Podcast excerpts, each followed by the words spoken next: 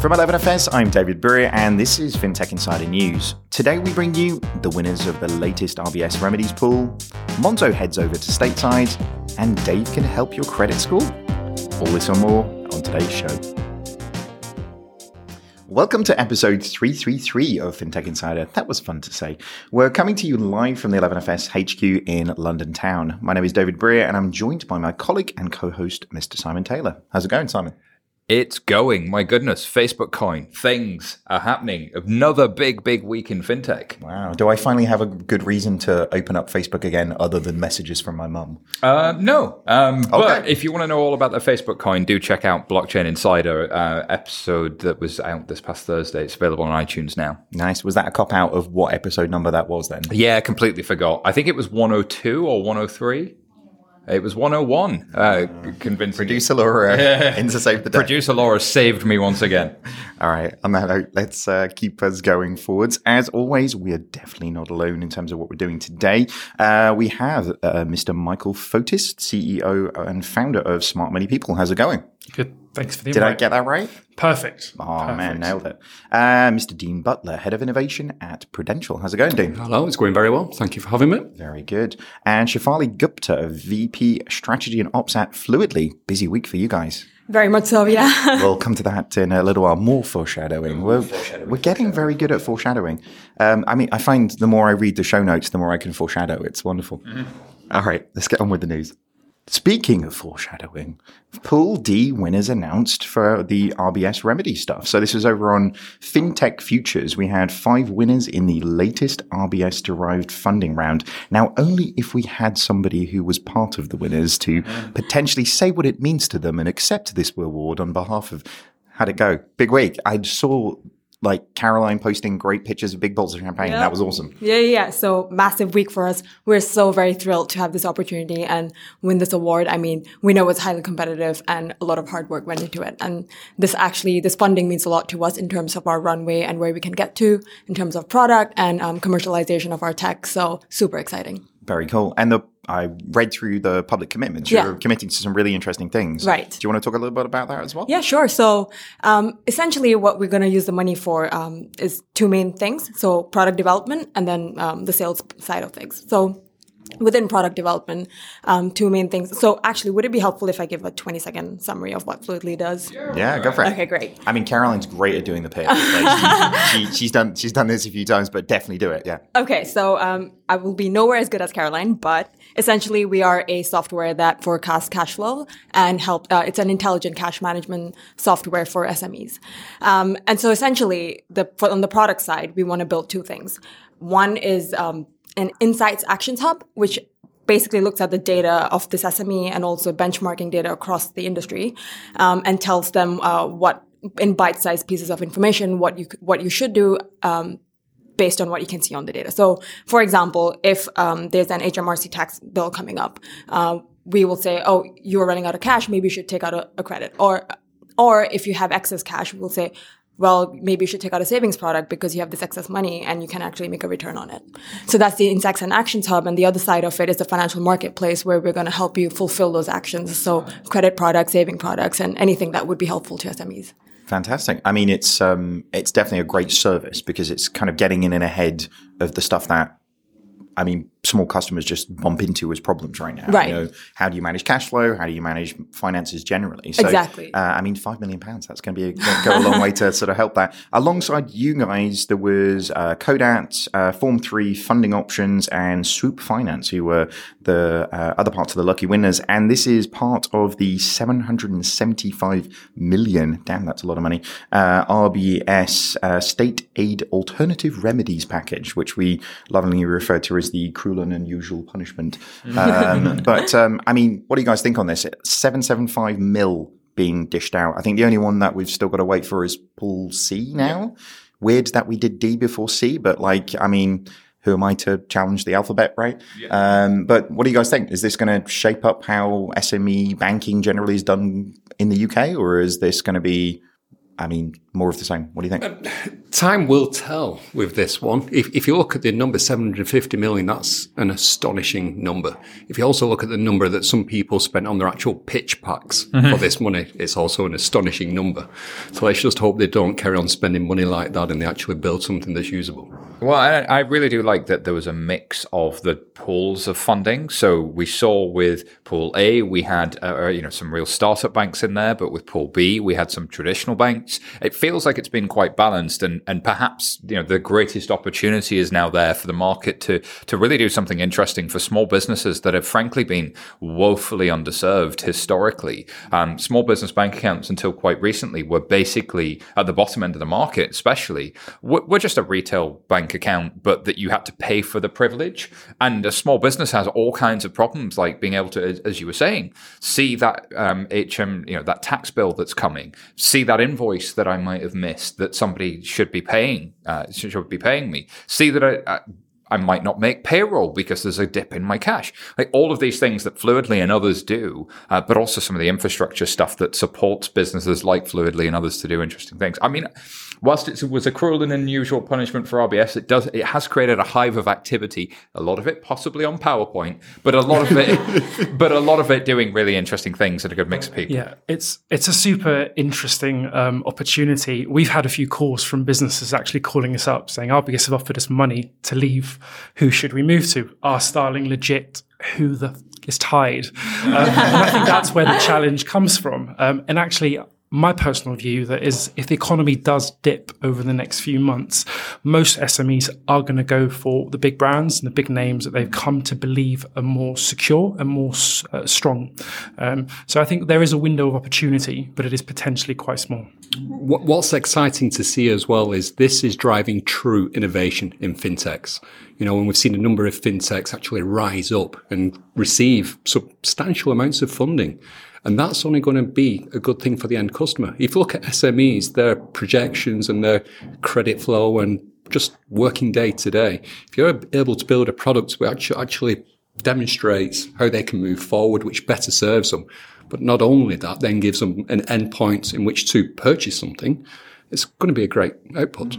Yeah. I mean, you've got five startups here giving away no equity to get five million pounds that's a wonderfully amazing thing. You know, like, so being in a situation where essentially you've got that potential to, I know you're matching the investment, aren't you? But being in a situation where essentially you can double the investment potential into something you really believe in. That's phenomenal. So, I mean, it, it is weird how much good is coming out of something so weird, but mm-hmm. I mean, I think it's going to be really um, amazing in the market. If you kind of, um, every indicator is that we're going to be going into a period where actually it's going to be harder to get capital than it is yeah. today, then, I mean, this sets up people really trying to do disruptive stuff in the SME space for years, which is great. You know, hopefully it lets everybody weather the the, the winter essentially. Uh, on on Thursday, as we record this, uh, Mark Carney has come out and said that we're projecting sort of almost zero growth in the second half of the year in the UK. So, cheers, uh, Mark. Thanks. Yeah, thanks for that. Yay, optimism. Uh, but but actually, that means this is really timely because who are the first to feel that? It's it's often the small businesses. It's often the ones with cash flow problems. So uh, the ability to not only have choice in bank accounts but choice in lending providers, which especially as Pool C comes along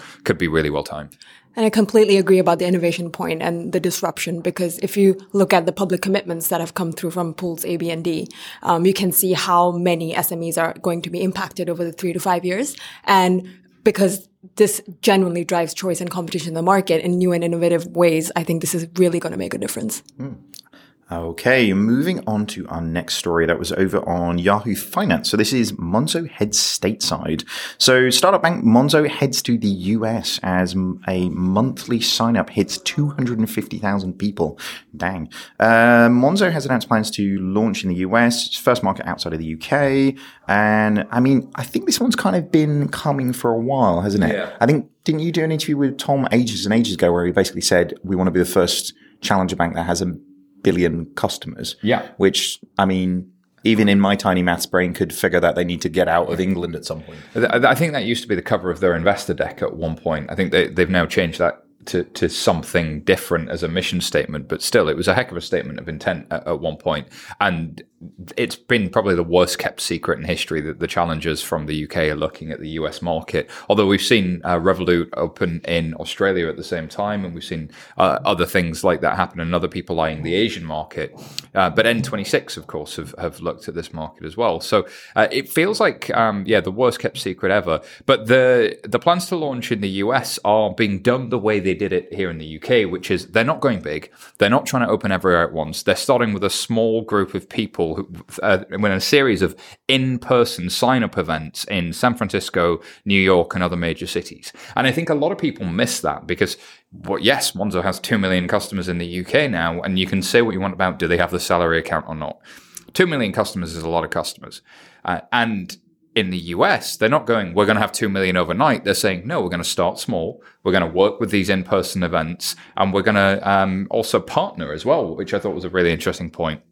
So they're launching in partnership with, was it um, Sutton Bank, David? Yeah, so I, I, guess that's similar to the approach that they sort of took here to a certain degree, right? Mm. Using somebody else's mm. regulatory presence to kind of get into market. But I mean, I mean, I, I like Monzo. I think this is a good thing, but I'm quite skeptical about how successful it will be, if I'm honest with you. Given the amount of challenges that there actually are, you know, people like Chime uh, in the US. I mean, essentially, what they're talking about doing is trying to do, you know, 50 times what they've done here to try and make themselves successful over in the US, which I think, I'm not sure US humans are like really into British things beyond like, I don't know, Hugh Grant and Mr. Bean. Do you know what I mean? Like, so I'm not sure that we're going to have that sort of cheeky chappy Londoner vibe that we can sell you a bank as well. Mm. So it's going to be interesting to see what they can do. But I think, I think Monzo are in a funny territory right now. I think they, I think they really sort of struck a bit of a rocky patch when they tried to do the weird blue card Monzo Plus thing. Yeah. That just hasn't sort of resonated. And I, I fear a little bit like if they try and do too much, they're going to start doing lots of things badly rather than really sticking to their knitting and doing, you know, there's a long road that they've got to go still with the UK. And while 2 million is impressive, there's still a lot of ground to go. I echo your views. I like how they're dipping their toe in the market. They're leveraging somebody else's banking license. So they're not having to wade straight in and going head against, you know, the financial regulations that sit across many counties in the US. Did say counties? Yeah, yeah states. State. they have counties too in the states. Yeah. Uh, and then I like how they're launching it in different cities. They're not just going to go full bank across the US. And if you look at the size of different cities in the US, they are virtually the size of, you know, London plus three others. So just by making a small splash, they could actually make a big impact on their numbers. Yeah. And we also live in a world now of hype, of the world of Instagram and Facebook. So if they're able to ride on the hype that they created in the UK and do something somewhat different, then I think they've got a strong chance. Yeah. I think the way they're entering the US is definitely on brand for them. Um, they created this sort of like hipsterish vibe with their like orange cards, coral cards Hot. as they call it, hot coral. Yeah. Um, and so I think that will do two things, right? So one, word of mouth. Millennials communicate about literally everything. And so that would create that kind of a buzz and also the media, right? So they'll catch on a little bit. So the early tech adopters will get it on. But um, I don't think that that would play into their volume game, which I, to be honest, I don't even know if that's where they're going. Mm. Yeah. And in a world where they're not yet profitable and trying to figure out the business model here, you know, it, it's, it's almost like the, um, uh, best of form of defense is attack type vibe. Exactly. You know I mean? Yeah. What do you think? Yeah, so I don't have a Monzo card, which may uh, set me apart from this room and may get me get, booted get out, out, very now. quickly. you came on FinTech Insider Challenger Bank. Um, but I think it's a great statement of intent, right? Whether it works or not, we don't know. Um, and to your point, David, around um, as a form of attack, it's a statement of intent that they're not sitting around to be bought by Barclays for a billion pounds. Mm. They're ready to go global. And I think it also sets them apart from Starling, right? So today, consumers come to us and they say, what is the difference between Starling and Monzo? And actually, we can start to see a clear differentiator. Starling are going to be working on their business banking proposition significantly. They were one of the big winners of the RBS Remedies Fund, something which Monzo lost out to. Um, and now they're saying, essentially, look, while the UK handles uh, Boris's Brexit Britain, we're going to get on with um, betting betting the farm on, on the USA, which is a bold move. I think it is, and uh, it's interesting they're not going into a vacuum of challenger banks banks. You, you mentioned Chime. Um, there's also been Moven and Simple. There's Acorns have gone into debit cards. People use Venmo and the debit card, Square Cash. There's a lot of US fintech happening, and so they're not. I think when they came and hit in the UK, they were able to create a bit of a movement and momentum in in a bit of a vacuum, not a massive vacuum. It was fairly easy to move money, but it was still kind of clunky going into your bank account, setting up a new payee. There are things like that that I think they genuinely made an improvement on uh, for most people, and and for a lot of people, Monzo was the first time they experienced it. Other challenger banks like Revolut and Starling may have been the first time they experienced it that might not be true in the US. That and so that unique superpower is is kind of taken away from them. But the only saving grace here is is this a Monzo Plus? Is it doing too much too fast?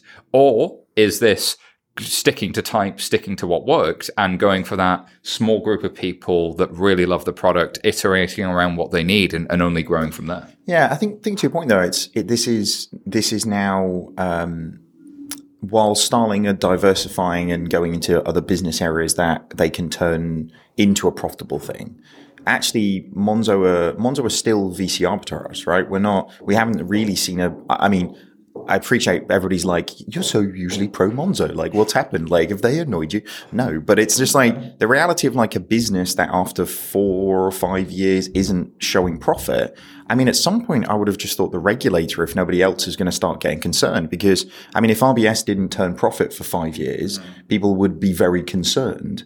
If RBS wasn't making a profit, but then decided to globally expand, people would be concerned. I think it's just almost like the, some of the and like I say we we you know we like the guys there we like what they're doing but I think there's almost um you you can get carried away doing too much with you can acquire a lot of customers uh, and this is where you know not just fintech but actually most startups that are very heavily VC backed do. It's pump to get lots and lots of users and then figure out profitability later slash maybe IPO and be, you know, not ever have to worry about it.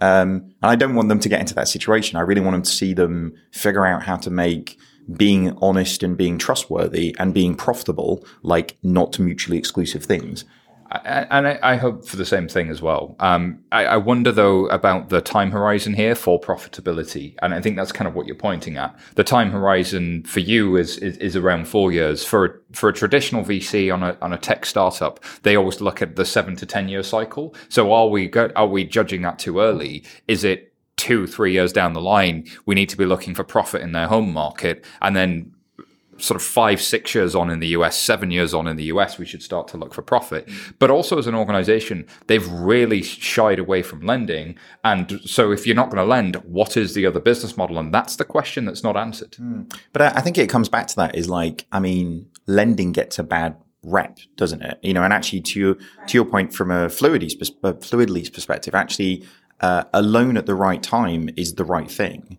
Uh, but like a loan at the wrong time, I, it's like that. Um, every time you have a conversation with a bank, if they're just trying to sell you a loan, it's the wrong thing. Uh, if you they actually understand what your needs are and actually what it is that the problems are that this would solve for you, then a loan is a perfect thing. So the idea that lending is bad and you know. Uh, and the sort of morality of it comes into it. I, I can see that they have taken that stance, mm. and it feels it feels weird to me. But anyway, might just be me. I think one thing probably definitely in their favor, and this is actually a, the next story to move on to, trying to reasonably seamlessly move it forwards, um, is a story of Reuters. But this was, um, you know, big banks still haven't got their shit together, which is, mm-hmm. I guess, a sign of good opportunity for them to a certain degree. Yeah. Um, and I found this one quite entertaining, but I'm gonna let everybody else go first and then see where I decide to chime in on this one. But um, so this is US banks' investments in tech is not actually making an impact on revenue. So bank investments in technology not yet driving significant revenue of growth. Uh, so this is an Accenture study that was released on Thursday that says the one trillion dollar invested in traditional banking globally over the last three years to improve tech hasn't actually delivered anything. Cool. It hasn't delivered the revenue growth that had been expected. Uh, and it found that banks uh, that had advanced the most on digital were the most profitable and highly valuable as well. So if you are able to get to Nirvana, uh, then you, you end up being the most profitable. But it's almost like somebody did one of those PowerPoints you were talking about, Dean, that said the, the profit will come if you just invest in tech. But it's, it, as you always say, David, it ain't what you do, it's the way you do it. Like investing in tech is fine, but what tech are you investing in? Are you investing in keeping the lights on on the tech you've got? Um, are you investing in lots of other things too? And how good are those things? And are you investing in the right way? And, and are you measuring their success? I think there's there's a lot of un- unanswered questions there. Yeah, I mean, my, uh, I mean, what do you guys think? And then I'll, I mean, I'm probably going to go for 20 minutes on this one after this. So like, go, like, get in here while you can would be my advice. I think it's a, a brave statement for uh, Accenture to make, uh, given uh, given how they uh, given how they make money globally. Um, and I'll, I'll leave it at that. That's, Hi, that's, that's going to be 20 minutes of my point right now. It's like, hasn't Accenture been at the scene of all of these crimes, essentially? Like, in terms of the, so the, the point that they're making is a trillion over most US banks when they're in most US banks. And the big ones. Surely, And most of the big transformation programs at the big US banks are being led by. So I'm very confused by this. This report is basically you spent a load of money with us, it hasn't worked. So now you need to spend more money with Yeah. us. The, the guy who does knee surgery says knee surgery doesn't work. It's like, I don't get it. So, so are they, but the, the, the point that they're making here is like, so the recommendation that they're making is moving forwards, banks focus on making more income for taking risks linked with running their balance sheet, which I'm like, Uh, the recommendation is make more money, right? Yeah, make more money by l- taking risks based on your balance sheet. So be a bank. Yeah, I'm very, I'm very confused by this one. I think essentially what they might be saying is that the revenue isn't actually growing, but the costs are coming down, uh, and that's how the investment in technology is actually like, like for example, reducing the number of physical branches or making um, processes faster, um, but nothing really in the revenue growth side, which actually the challenger banks are seeing as well, right? They have all of this um, user base, but the revenue side of things are not that strong. Uh, I mean, the revenue side for OakNorth is actually pretty great. Um, they've been profitable for quite some time, but their superpower has been identifying those pockets of risk.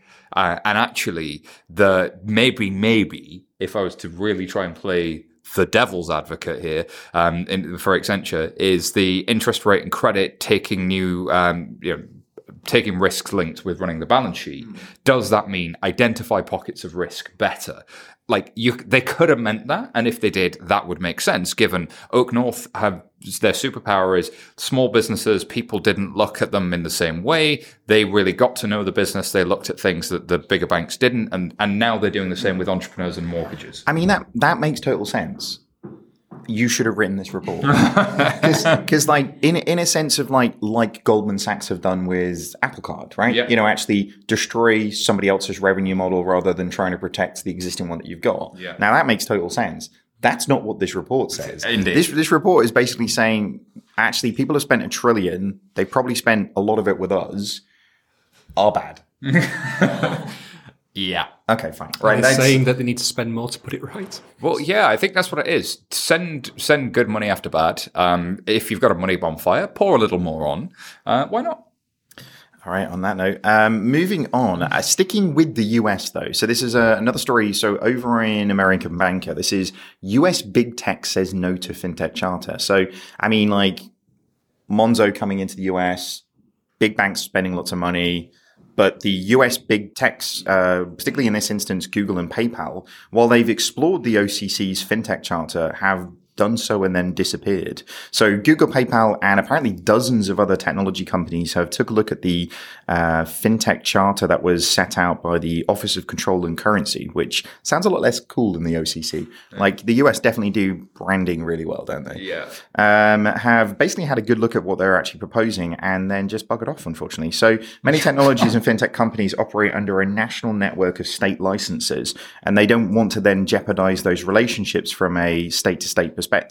Um, I think, if anything, I think the people when, what was it, two states started suing. Was it they were suing the Yeah, New York came and started trying to sue the OCC. Um, the uh, around, uh, I, I guess, especially the san- uh, the sandbox. Uh, there was a statement from uh, one of the, I think, the, the, the lawyers in New York um, and some senior position said. Um, Children play in a sandbox, but regulators play with you know, uh, real money and real things. It was it was all quite uh, handbags at ten yards. That sounded very like they were sort of stroking a gun or something at the time. That's quite uh, quite uh, inflammatory. Uh, inf- uh, Inflammatory. there we go. That's thank you.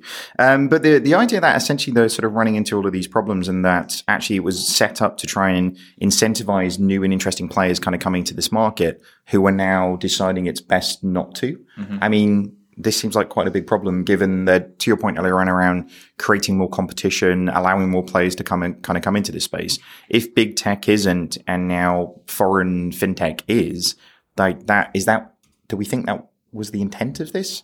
There's two angles that struck me on this. The first one is the big techs backing away. Uh, why have the big techs backed away? Especially PayPal, who have a banking license in Luxembourg, have backed away from an OCC fintech charter. It makes me think that that's actually too politically risky as well as legal. Um, and you've got to see every everything in, in the US, I guess, through the lens of, of the politics there, and uh, you know which branch of government is uh, which side of the uh, you know, kind of binary political divide, uh, and you can and, and then things suddenly start to make a lot more sense about why different agencies and different states are arguing with each other. But there are a lot of states like Arizona and Illinois and even New York itself, the SEC, the CFTC. There are a lot of government agencies that have, if not sandboxes, then something like sandboxes that are doing a lot of outreach to fintechs. Delaware has done work, California's done work. So the states themselves are doing an awful lot. I think the one thing that the OCC FinTech Charter did was create a statement of intent that appears to have drawn a lot of European, maybe even Asian fintechs into the US market,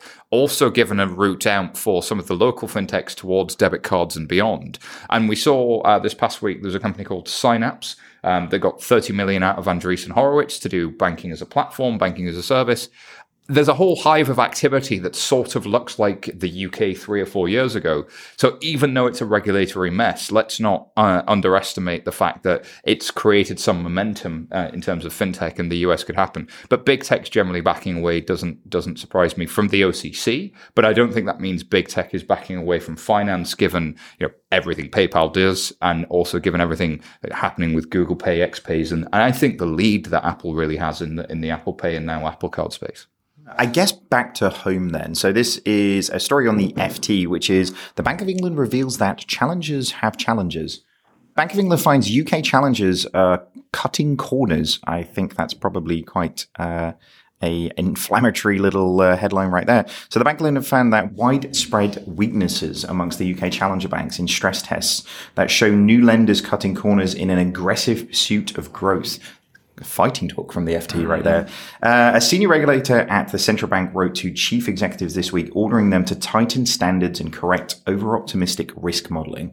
I mean, they haven't actually said who, which is a bit weaselly. From yeah, they, they, they've said challenger banks and, and UK challenger banks are the problem, but then they've also said um, new lenders are cutting corners.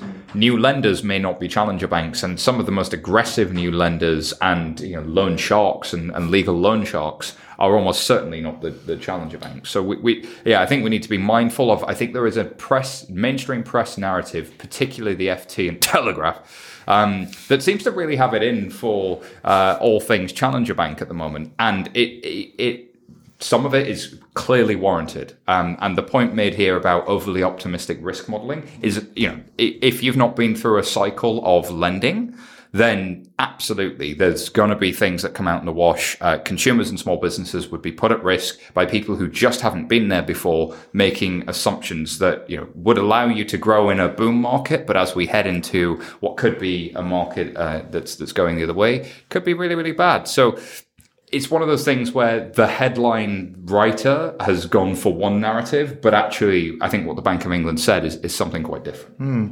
What do you guys think? So I view it as um, as really fair and long overdue, and particularly around mortgages, it's it's really no secret. Um, so when you talk about challenger banks, so uh, the Bank of England will be talking about banks like Metro Bank, uh, One Savings Bank, who trade as Kent Reliance, Paragon Bank, who are trying to grow their balance sheets quite aggressively. Um, the fact is, when it comes to mortgages, that the big boys are the best. They have the highest satisfaction amongst customers as well as brokers, and they're also offering the most competitive products. The rates that we're seeing from the likes of Barclays and HSBC are the lowest of anyone in the market. And so, in order to grow their balance sheets as aggressively as they need to, um, a number of challenger banks are very much going after the riskier part of the market. Um, so this is widely known within the mortgage space. Um, so I think it's a positive thing um, because ultimately it's unlikely to, uh, to end well for some of these banks.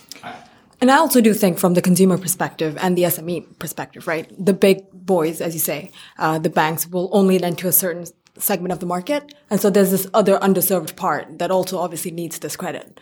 Um, and so even though there's, there's these alternative lenders and they might be over optimistic, I think it's, we need to test the market and we need to see how we can price that risk right one person's overly risky, overly optimistic is another person's financial inclusion, and it's always a, a fine line with these things. And, and, thank you for that. I was not aware it was it was mortgage related. I think I've seen a swathe of headlines recently in, in the financial press going after hipster trendy cards and, and this sort of thing that that really does appear to be uh, kind of tear that down. But the the point around mortgages and and so I think we need a, a a nuanced language around challenges because it's this catch-all of of different organizations. You know, to some it's the mobile only digital banks. To some it's just somebody that's set up in the past ten years. Like, what is it? Yeah, Charter Savings Bank is nothing like Monzo, and there's nothing like Atom Bank. They're very different, They're, and all three, and which is very different to OakNorth, which is ex- exactly. But it, that that is a really interesting point though, because if you're in a situation where, like, my mum reading that headline, like suddenly you're worried about anybody who hasn't been in operation for the last 300 years, you know, like so. Yes. So anything that kind of gets in that catch-all of like new stuff um, in a period where you know the FCA and everybody's been pushing so hard for creating new organizations, creating competition in the market, um, you know, fintech generally could be quite damaged by, I mean, vague headlines that are kind of written in mainstream press. Worrying. Bingo. All right. Um, I, there was one other story that kind of came out of uh, the FT that I actually found super, super interesting as well before we sort of move on. But those guys have clearly been very busy this week.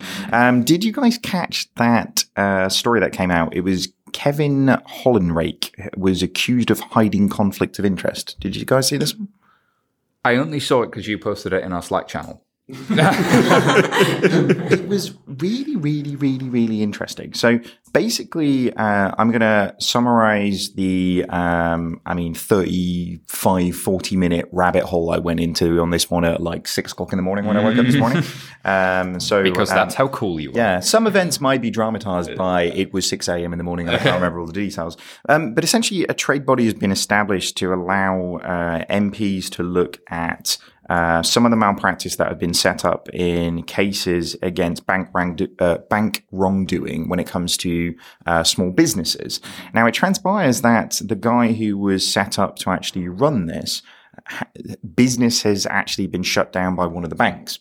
Now, um, apparently, a couple of the big banks have basically gone to um, one of the big news outlets. It's not clear which to basically talk about this and say, hey, maybe this guy's probably not really the most, in, you know, balanced guy to really sort of take this one seriously. And maybe you should have a look at whether his intentions are maybe more personal and a bit of a vendetta than it is uh, like an impartial, let's make sure everything's fine, which is sort of an interesting one. It's almost, it, this is their interesting out on some of these things. But did you guys, did anybody catch this, or am I just talking about something you've not heard of? No. So what I would suggest that you do is anybody who's listening to this right now is the letter that he openly wrote about it that was then posted. We should link to in the show notes because it's really, really sort of interesting sort of reading. Uh, and we'll probably come back to this as this one transpires because it's not done yet. Uh, there's this sort of looming, this is sort of news before it's news because there's this looming um, threat of all of this sort of going to the press and being written about, which between this Thursday show and next Thursday show will no doubt come out. So we'll come back to this one next week. All right, on that note, let's take a bit of a break. This deal sets apart the UK to a brighter future. We will leave the EU. Uh, clearly, the pressure is beginning. British jobs under the European Union. Brexit by Brexit. Brexit. The more you hear about Brexit, Brexit. the less clear it all becomes. When everyone else is shouting, listen. For the clarity behind the headlines, subscribe to the Financial Times. Visit FT.com.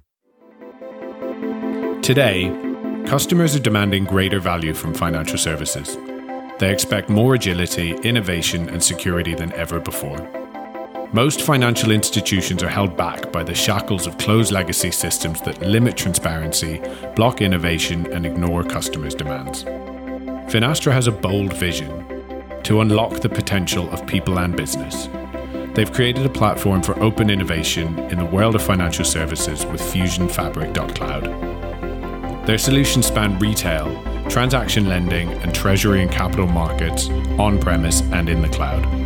Start your transformation journey today with Finastra. Welcome back to FinTech Insider from 11FS. Um, if you did not know, we're hiring right now. So check out 11fs.com forward slash careers to find your dream job. Da da. Uh, no, I, I think there needs You to tried be- to do a jingle there, didn't And you? uh, I mean, like, if I could get a job as doing jingles, that'd be great fun. I mean, we've got jobs kind of across the board right now, either in the consulting side of things with product design or technology, in research and benchmarking, or building out what we're doing with Foundry. and doing some really interesting work, building the future of core banking, building the you know, really interesting propositions in really interesting parts of the world. I love my job. I'm not gonna lie, it's really fun, but it's also getting to work with some awesome people. So shout out to all the 11FSs that are already here as well.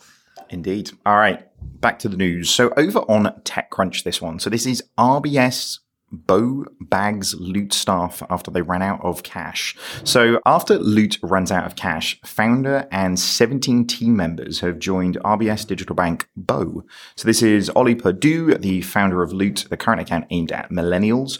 Uh, shortly after going into administration uh, last month, as they ran out of cash, uh, have all decided to go over and join Bo. So that's kind of an interesting move. Like this is, I mean, perplexing.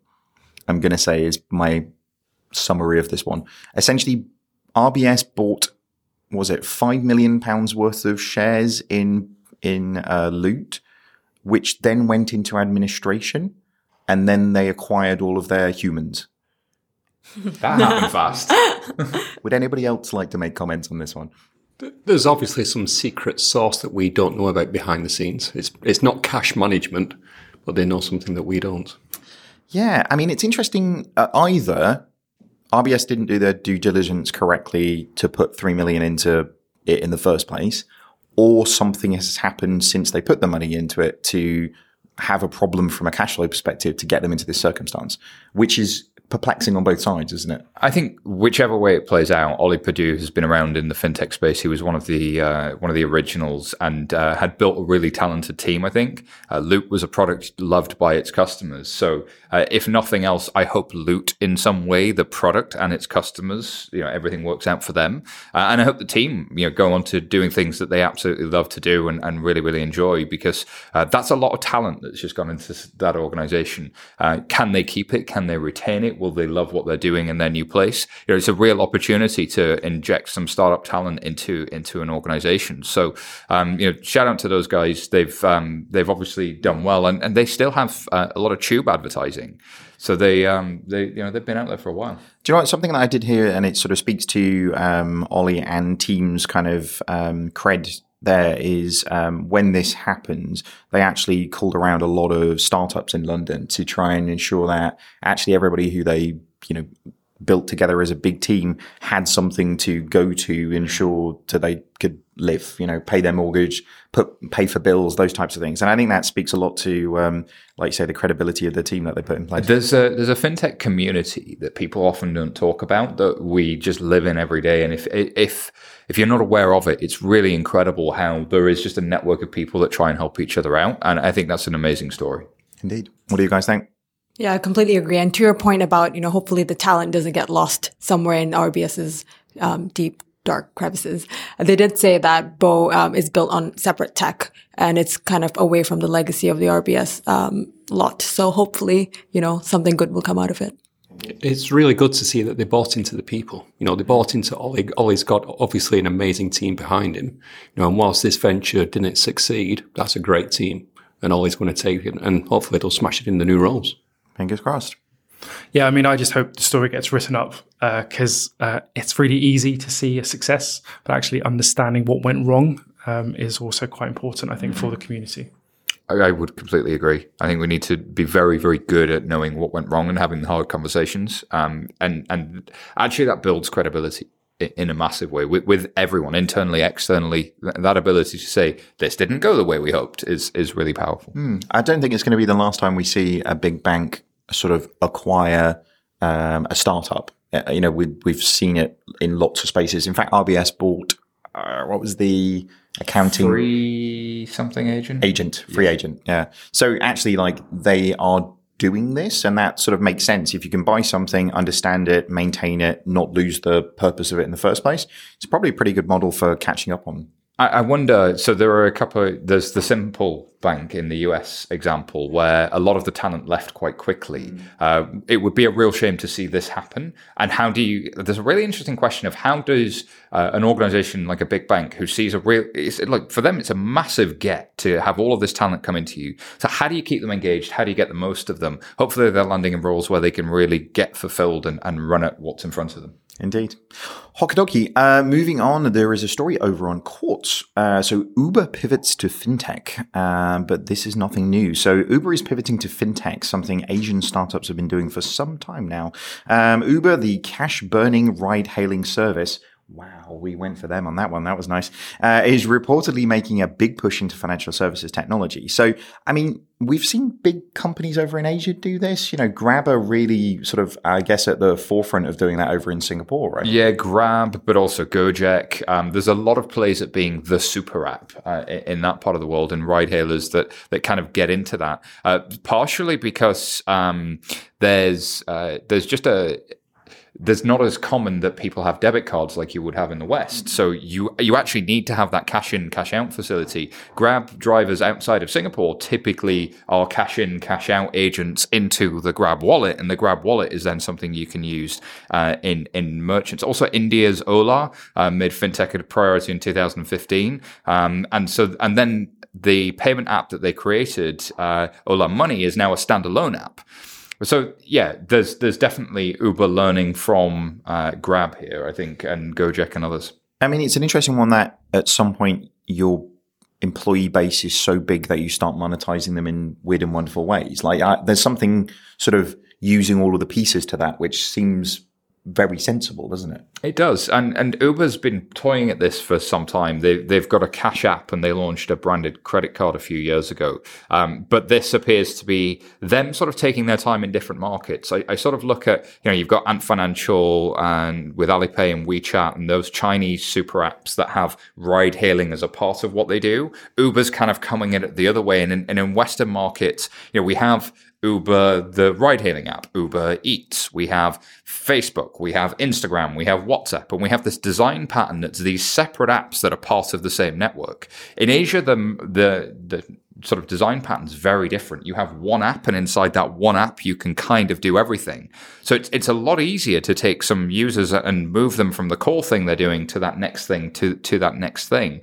So it's really interesting to see what is Uber going to go after here? What's their big push into financial services going to be? Because they've been doing a lot of um, partnerships around insurance for their drivers, around financial services for their drivers, around real time payouts, uh, and that side of it. But what do you do on the uh, the rider side? What does the rider or what does the, the food delivery customer uh, what what job can you do for them better than somebody else that's already in the market? And I genuinely um, don't know the easy answer to that, uh, unless you can start to offer something in terms of uh, brand perception uh, and and do it around subscriptions. So we've seen Uber has uh, rolled out their Uber Black and their subscription model in the US does that give you this scarcity, this brand, this lifestyle piece that's really, really interesting? So the type of person that takes a lot of Ubers, gets a lot of Uber Eats, probably is reasonably affluent. You could make something that's pretty aspirational in terms of a card and an identity around it. Is that it? Is it something else? Don't know. I mean,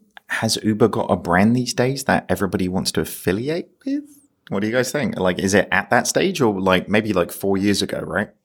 I think it's less about it being a standalone ride hailing app or Uber Eats type thing. I think it's essentially a platform that has scale and has um, consumers connected their bank accounts to it. And that's why it makes an easy step into the payments bit. And um, in terms of what is it that Uber can provide that other banks, for example, can't provide. Um, the I know the Uber credit card has, I think it's between two and four percent cashback on um, ride hailing or Uber Eats, which is actually brilliant because the more I use my Uber app, the more cashback I'll get, and that's just a cycle that will make me want to use them more and more. So I I'm think that's a saving no money brainer. by taking a taxi. This is. What's really different is you know, if you go into Gojek or um, Grab uh, and you're in Southeast Asia, to a Western eye, they look really messy. It's offers and discounts and cashback, but also the banks in those regions offer 10% cashback, 8% cashback, which is which is completely unheard of in in sort of Western Europe because interchange is lower, and in the US you get it, um, but in the US they talk about affinity versus reward, and can Uber do something with in the US with affinity and reward? Um, I think that's an interesting question because if you look at sort of brand permission, you've got two axes. You've got um, warmth and likability, and then you've kind of got dominant and competent. Warmth and likability, Uber, maybe not. Dominant, competent.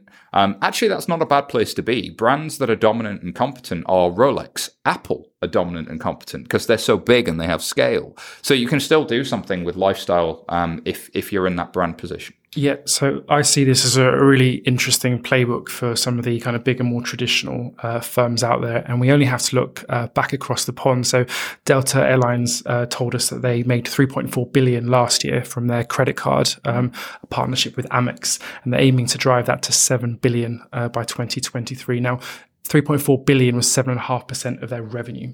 And there is no doubt that the, the credit card revenue is, is their mo- the most profitable part of that business.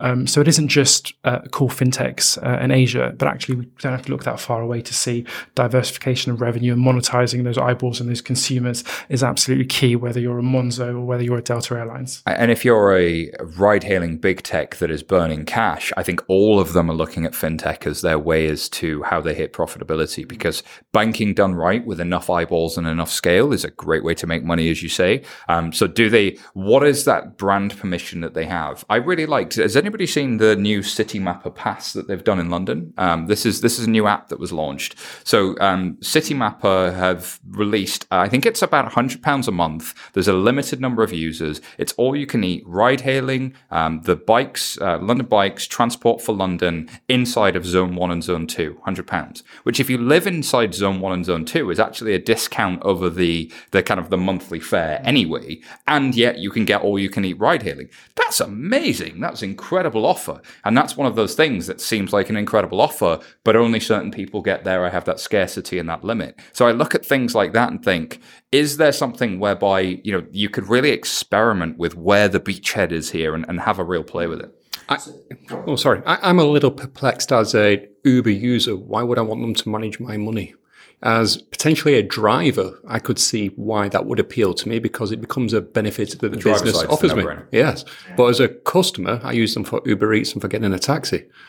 What else are they going to offer me that a fintech challenger bank isn't or one incumbent isn't? I think the driver side is the no-brainer. The interesting thing is they've done that mostly with partnerships. So how much value can they extract there? And the other thing is for their profitability, their driver side probably doesn't make the business case stack up. So their rider side is going to have far more eyeballs and far more users and far more profitable eyeballs and users. Unfortunately, often the drivers are not making the income that would make the business case make sense. So I take your point though, which is okay, but what's that compelling reason I have to use this thing is, is kind of missing. But that's what I was pointing out with the Citymapper app pass. If they didn't say um, that this is this is something to manage your money, if they said this is an all you can eat pass to uh, kind of getting around London and it comes with a card, you'd be like, give me the card then and so brand permission and what you the first thing you do on the journey to becoming sort of the the all you can eat ride hailing you know kind of the the pfm manage your money the first thing you do and the last thing you do might not be the same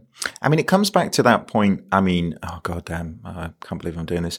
It comes back to that point that Accenture were making in that report earlier on. oh damn it Oh god, Um, that actually, like going after somebody else's revenue model rather than just protecting your own, actually makes a lot of sense. Um, so, but I mean, in a world where you've got a lot of customers, bear with me for a second. You I'm have a lot. You. you. have a lot of customers, right? I'm there. Imagine you're a big CEO has a lot of customers, and then you're like, I'm going to go after somebody else's thing. Like, why are people doing that to big banks and not big banks doing that to other people? You know, big banks are in a situation when they've got tens of millions of customers to actually build off of. Why have they been so bad at doing bank assurance when actually that seems like such an obvious place to kind of go to to sell other things to? What, what's the problem there? I, I, wonder if it's an execution thing and a DNA thing, um, and can is what you're pointing at like a real opportunity? Yeah. like because there's you've got a customer base. What you could do is do something that doesn't mean you're doing just pure banking. You're doing something slightly different. That's an opportunity for growth. Uh, to the accenture point earlier I think we all agree looking for growth is is absolutely the top line strategic thing. So going after those pools just makes a ton of sense. Yeah, I mean, in in um, in a banking sense, when margins are being squeezed and everybody's you know worried about the uh, you know the the sort of um, you know the, the the rebels at the gates type thing, then I mean, while you're fighting these guys, like go try and take somebody else's revenue to a certain degree. So, you. you know, I know I'm gonna like Ross McEwan, if you're listening, yeah. like uh, this is the play. Stop trying to acquire small startups. Like go take on like a big organization type thing. But it's you know it is the it is the point because it's like actually at what point? I mean, after 300 years, do you just stop expanding? Yeah. You know, Uber 200 what 90 years from now or whatever it is? Do they stop expanding into other people's territory and ossify in terms of what they do? Or? Isn't it more that the incumbents are comfortable? They are still making money hand over fist. If you look at their reports, you know, quarter on quarter, they, they're not losing money. If you look at Uber, they are losing money. So they're, they're having to pivot. They're having to say, they're having very different board meetings to what an incumbent bank is having. But I think the share price story is quite different for Uber than it is for, uh, for the, for the bank CEOs at the moment. They're, they're looking at what is the growth story? What is going to be the, the cost income story that gets me to something different than I'm just rising and falling with, with the Bank of England's uh, rates, which don't look like they're going up anytime soon. So I'm not going to hit the, the good old days aren't coming back. Uh, if anything, they're going away way. Uh, what's that story I start to tell? And, and what's that thing I can do? Uh, if there are these massive platforms out there with lots of users on them, but that are, you know, really trying and poking around at how they get into fintech, but they just can't get the license. They're backing away from the OCC charter. You're seeing them dabble and dabble and dabble and not try to be able to get there. You've got this superpower that you could go play to, which is, I got the licenses, just need to execute on something different. That I think that opportunity is almost too good to pass up. Yeah, I mean, big banks have been created by a sort of swashbuckling level of mergers and acquisitions over mm. a long period of time. And actually, almost that's subsided a little bit, hasn't it, in terms of the uh, the global expansion that, that it was. So it's not geographic anymore. But so if you're not expanding geographically, and M and A is not the the answer. It, we have seen it with CYBG and Virgin Money. That's an answer still clearly, but there's got to be something else in the kit bag now that's that's available, especially given the the availability of some of these platforms, the amount of users and eyeballs on them, the data you can pull in from those platforms, and the interesting things that you could quickly do on the back of it. Hmm. What do you guys think?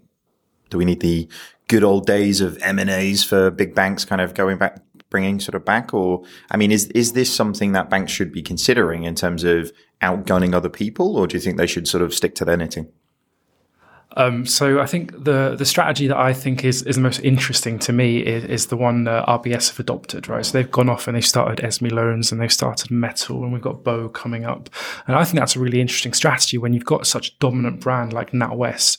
Why do you go off and spend millions trying to get um, consumers and businesses to know all these new brands. But I don't think that the industry doesn't really have a clear answer to this question. Um, it's kind of wait and see for most banks. And actually, internally, a lot of them are still firefighting and they're trying to keep up with their competitors. Uh, so, from a mortgage perspective, you're trying to keep up with the guy that's below you and the guy that's above you. And that's actually determining their outlook to, to quite a significant degree. I think it's also slightly different um, depending on the market you're in. So the UK versus the US, for example. In the US, I often find that there's more collaboration between the banks and the fintechs. Um, and I find that, for example, Simple was bought by BBVA, and you know uh, there was just a bunch of other other like more collaborative plays. Um, I wonder if it's in part due to regu- regulatory um, environments or if it's because of consumer mindset in that the US is just slightly more like a lot more behind in the fintech world than the UK. Um, so, you know, how the UK is already at contactless and, uh, challenger banks are like pretty prolific. In the US, it's like magnetic stripes. Uh, we, they still have to get to chip and pin and then contactless. And then, you know, consumer trust with the banking um, industry is also like pretty low. So I think there's various factors playing into that. I, I, see that banks can pivot, but I, right now I believe they can only pivot in the world of financial services, and they can target their guns at a new product or a product that they're not serving servicing as well as they currently do today. I've seen a lot of customer studies and been involved in them, where customers are saying, "I want you as a bank to do what's best for my financial services and my situation." They're not saying, "I want you to go away and build a new Uber for me." Um, so I, I, can't see banks moving out of the stratosphere of financial services, but they should be doing more in the world of managing my everyday money, my yeah, spend, it's, it's and my future future journeys, isn't it? it? It's it's about those end to end journeys and and moving from just selling commodity products to kind of connecting that into a service that that really recognizes that you exist outside of the bank and not just aggregating your account data but realizing that you have other accounts with other platforms and what can I do if I bring that together and really move into you know sort of like the private banker in your pocket. This idea that I, I know about you I, I know what you're looking for I'm trying to do the best thing for you and anticipate things that are coming up in the future Agree. Um, so I guess one person who is trying to make that world better is the next story. This is Dave helping you build your credit score. Everybody knows a Dave, don't they? It's wonderful. um, so this is a story over on Business Insider. So Dave, a fintech startup backed by Mark Cuban and somebody I've no idea who it is. Who's Diplo? Anybody idea? I've never heard of him. Yeah, okay. Famous person we've never heard of. I'm going uh, to say it's music. Yeah. it sounds like it might be, yeah. Um, so apparently launching a checking account that helps users build their credit score. So this is a LA-based company um, backed by lots of, oh, DJ Diplo. Nailed it. Um, they're rolling out a new checking product, uh, really looking at actually sort of consolidating a bunch of things, different things together. So it's going to be reporting all rent payments to the credit agencies. Um, and a new feature that's just been launched actually is uh, how to help customers build their credit score by planning and reporting utility payments in various different ways. Um, seems interesting. I guess this is like the trend of sort of moving, I guess, more and more to a service. So, you know, similar with Fluidly, this is not about you buy a a loan, you buy a product. This is about being in a situation where you're actually you're working with somebody who, to your point, is actually on your side, um, and that's kind of an interesting context. I'm not sure about the name with Dave, but uh, I mean, as a David. I've never liked being called Dave, so uh, it doesn't work for me. But um, so this is a complete tangent. Um, but uh, has anybody heard of Burnley Savings and Loans.co.uk? Yes. Um, so do you want to tell the story? Um, so it was a part of a Channel Four documentary, right? So yeah. it started by a local the Bank of Dave, isn't it? Bank yeah. of Dave. It was Bank on Dave because you can't call it the Bank of Dave um, because it wasn't a regulated bank. It was a credit union, right? Yes. Um, so yeah, this uh, quite a well-known entrepreneur in Burnley. I think he started with a, a fleet of minibuses for hire, yeah. um, and he got fed up with the bank, so he decided to start his own, yeah. um, in uh, offering kind of better savings rates uh, than a typical institution, but uh, as a credit union. I believe it's still going. It's, it's still, still, a going concern, and, and, they've recently um, they've recently expanded from two to three staff. Um, and the con- company continues to make decisions based on the experience of good old fashioned common sense, apparently, making a difference to small businesses and, quote, real people.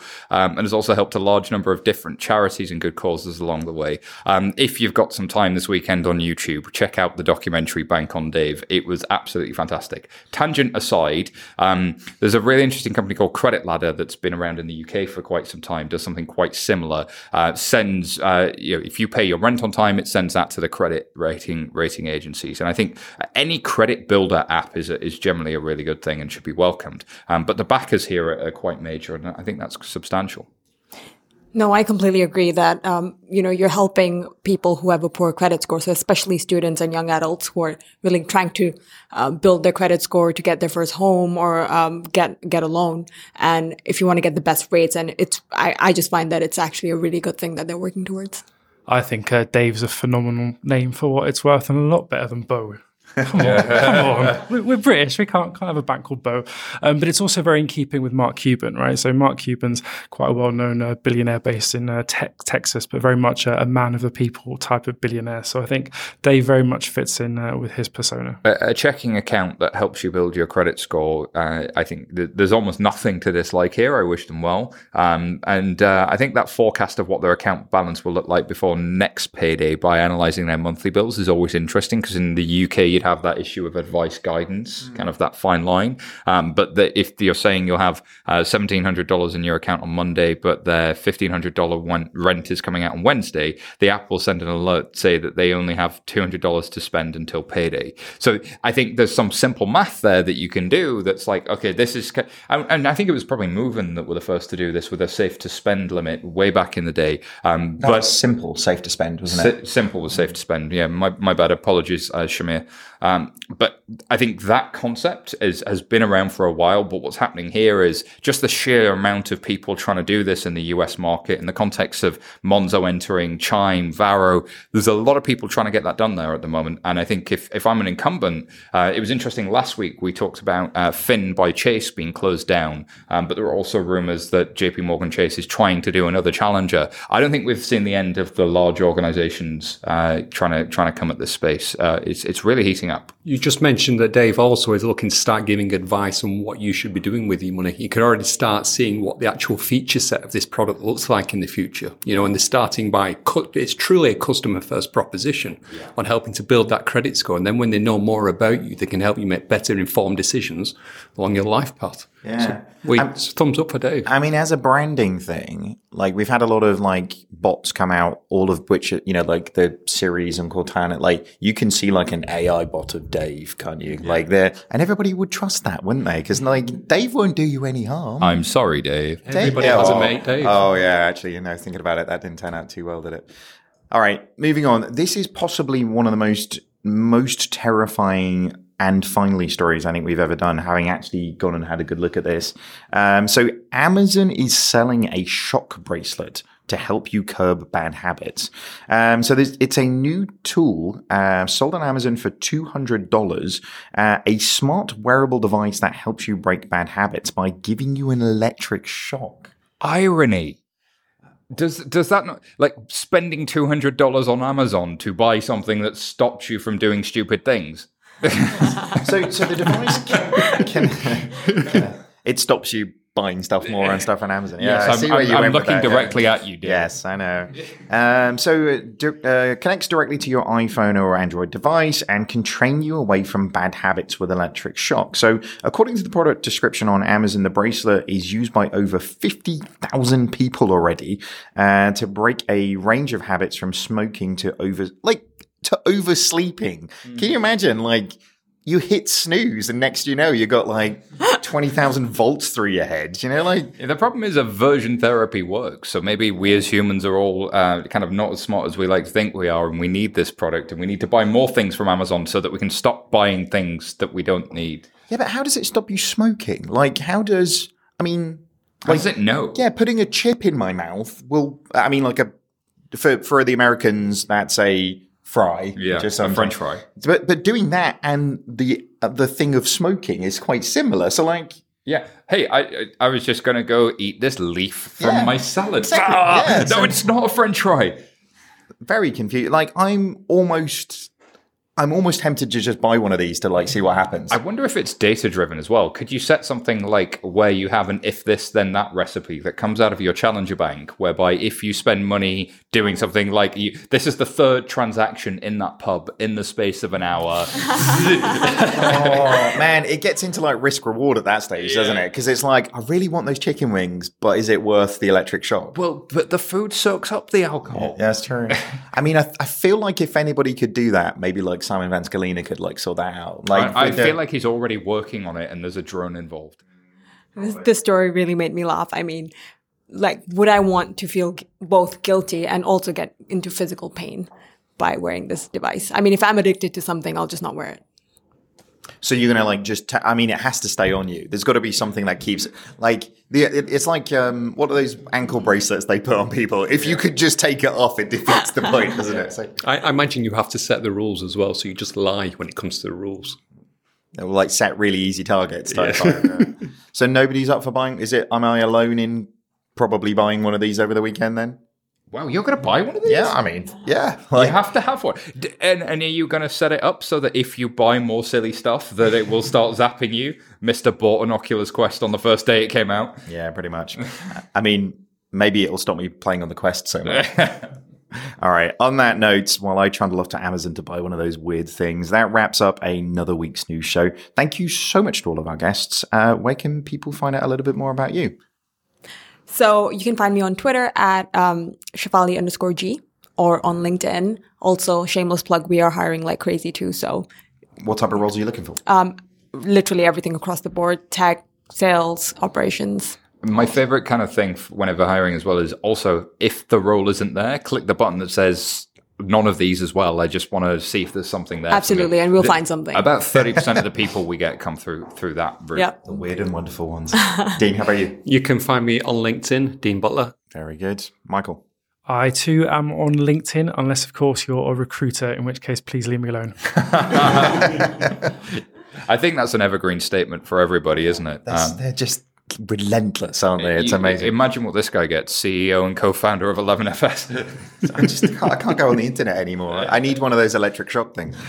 Simon. Uh, you can find me on, well, your favorite podcast client. Uh, check out Blockchain Insider episode 101, talking all about Facebook Coin. And we also did an interview with the CFO of Binance. So that's well worth checking out. Very good. You can find me at David Brear on Twitter.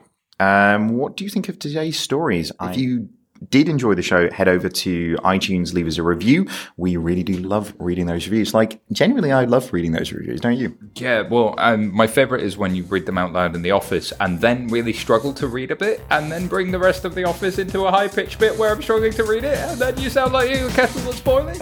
I mean, at this point, it's the only way I know how to read. on that note, goodbye.